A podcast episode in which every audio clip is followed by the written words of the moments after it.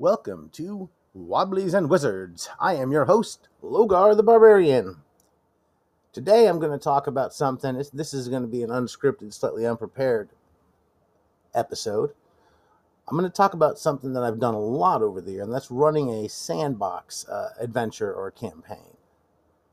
I'll give you a few pointers of things that I do when I prep for a game and look at how it differs from what some people do when they run what I would call more of a railroad. Now, if you're not familiar with the concepts of railroad and sandbox campaigns, let me explain those. I first stumbled on the ideas of a railroad and sandbox campaign a few years back. I had never really heard of that back when we first started gaming, the first few decades of that. Sandbox campaign is more of an open world that the characters get to impact and interact with, and the options are pretty much unlimited. The player characters are the ones who kind of determine what the adventure is and where the direction goes. Kind of like in life, if you're going to get into some kind of cool adventure and have fun, you got to go out there and get involved with it. It doesn't just come and find you. The railroad campaign, as I understand, is kind of more of the person who really wants to be directing a movie or writing a book, and they've got this storyline, this idea, and they're bringing it to you, and you have all these areas that you probably can't deviate from. You have to meet the bad guy at this time for this scene and stuff like that. When I am preparing a campaign, I like to try to make it as free form as possible. I like the PCs to be able to have a little more say in where they go and what they do. The best way to do that is to build the world around you. When you're preparing the game, you want to know who the NPCs, the non-player characters, are that your players will interact with. You want to know what dangers are out there and what lurks around each corner. You're not as much trying to structure a story with acts, as if you were writing an outline for a novel, but you're delving into a world that you've created or that you've been reading about in some sort of module. A lot of the modules out there for sandbox campaigns give you a lot of stuff to work with, but you're going to have to flesh out in between the lines. The Halls of Arden Vul is a large campaign. It consists of 5 hardback books or a massive, I don't know, 1,000 or so page PDF. And you can find that on drive through rpg if you're interested in looking at that. The reason I bring up the Halls of Arden Vul, I've not ran it yet. I would love to, I would like to, but I've spent a lot of time reading it.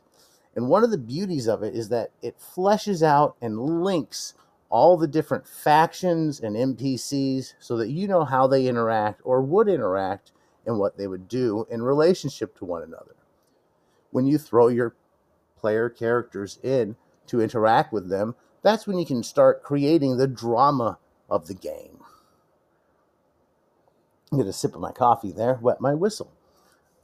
You create the drama of the game on the fly, kind of.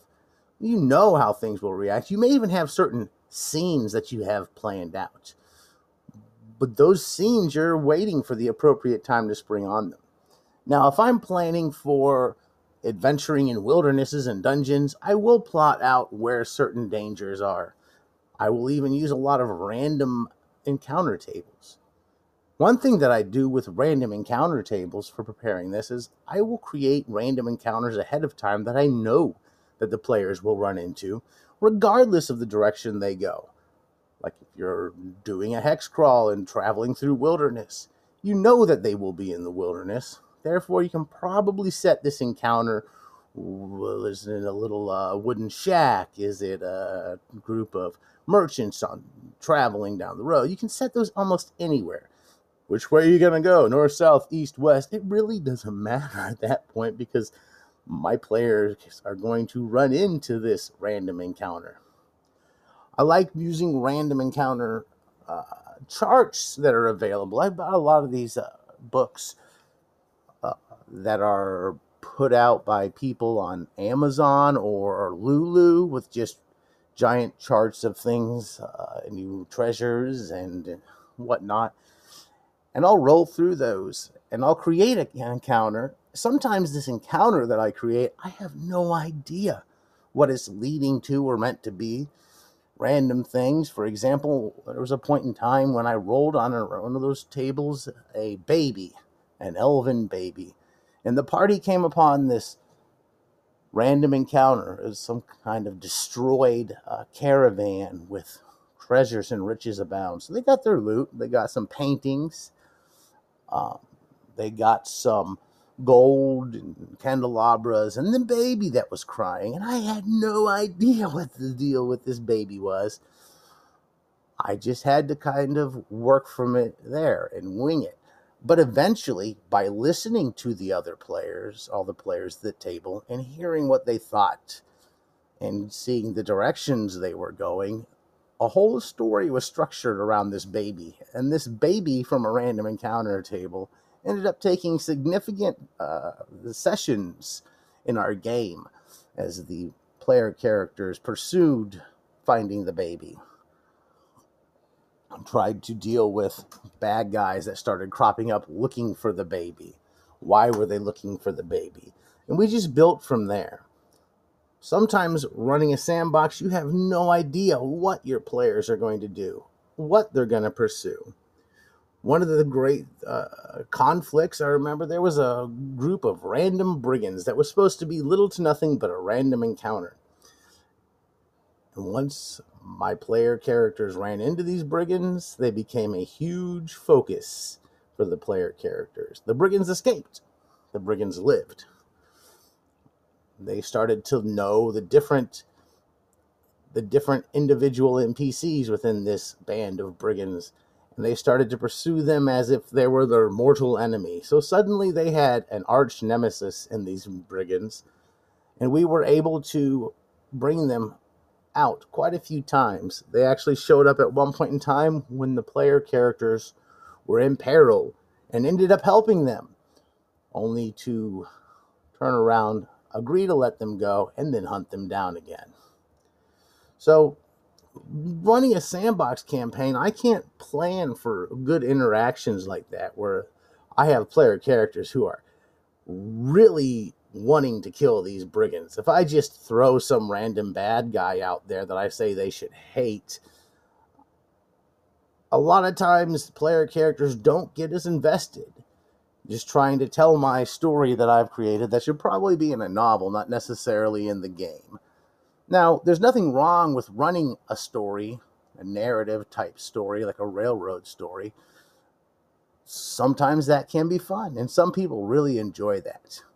But the stories that emerge from the group playing together and the characters having a lot of freedom to move around the world as we do now in real life, that there really creates, I've noticed, a sense of ownership the players take in the game and the story itself and what they care about, especially when they're able to choose and focus on things. Right now, in the current campaign I'm running, I threw out a random encounter from one of the books. There was a story behind it, so I let little pieces of the story out. And now I've got one of our players who's just dying to follow this down to essentially turn it into a whole adventure. So I'm working with it. I sit here, I plot, I'm planning and responding to that. And they're exploring the world to see what's down this tunnel that they're following into. Literally a tunnel they followed into. So you might not always have something planned for a night. It's okay to go ahead and just flesh out the world around you when you're planning to run your game. That's one of the best ways to do it and see how people interact and let them find their own adventure. Throw a few rumors out there. That's what the rumor tables are for. And whatever the players want to pursue, that's what you go ahead and plan out for the next couple weeks as you're following down those rabbit holes that takes you. And let the players take you as a dungeon master on a journey. Well, that's all I really had today. That's all, and you have a nice day. Hopefully I'll be back tomorrow.